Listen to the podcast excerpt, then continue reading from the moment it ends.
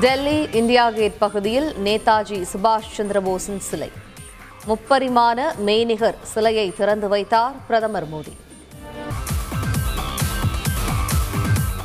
இரண்டாயிரத்தி நாற்பத்தி ஏழாம் ஆண்டிற்கு முன் புதிய இந்தியாவினை கட்டமைக்க வேண்டியது அவசியம் என மோடி பேச்சு.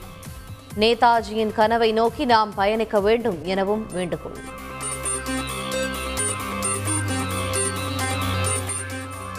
இந்திய ஆட்சிப் பணிகளில் திருத்தம் செய்யும் முடிவை கைவிடுங்கள். பிரதமர் மோடிக்கு முதல்வர் ஸ்டாலின் கடிதம்.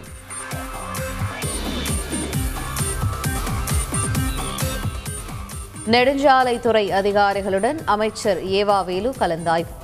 தமிழக அரசு ஒத்துழைப்பினை அளிக்கவில்லை என மத்திய அமைச்சர் குற்றம் சாட்டிய நிலையில் அவசர ஆலோசனை.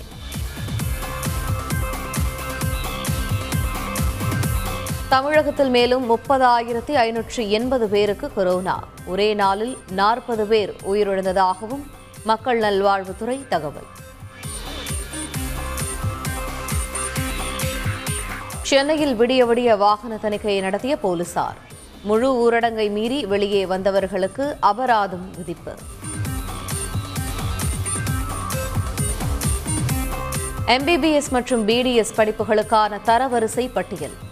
இன்று வெளியிடுகிறார் அமைச்சர் மா. சுப்பிரமணியன்.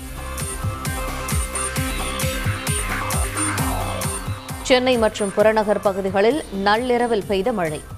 பெங்களூரு தேசிய நெடுஞ்சாலையில் பெருக்கெடுத்த மழைநீர் தருமபுரி அருகே தங்கையை காதலித்தவரை நேரில் வரவழைத்து கொன்ற அண்ணன். இருவரை கைது செய்து சிறையில் அடைப்பு. சிரியாவில் கூர்து படைகள் ஐஎஸ் பயங்கரவாதிகளிடையே கடும் மோதல். நூற்றுக்கும் மேற்பட்டோர் கொல்லப்பட்டதாக தகவல். சையத் மோடி சர்வதேச பேட்மிண்டன் போட்டியில் வெற்றி பெற்றார் பி வி சிந்து. சாம்பியன் பட்டம் பெற்றவருக்கு குவிகிறது பாராட்டு. இந்தியாவுக்கு எதிரான கடைசி ஒருநாள் கிரிக்கெட் போட்டியிலும் தென்னாப்பிரிக்க அணி வெற்றி. மூன்றுக்கு பூஜ்ஜியம் என தொடரை முழுமையுமாக வென்றது.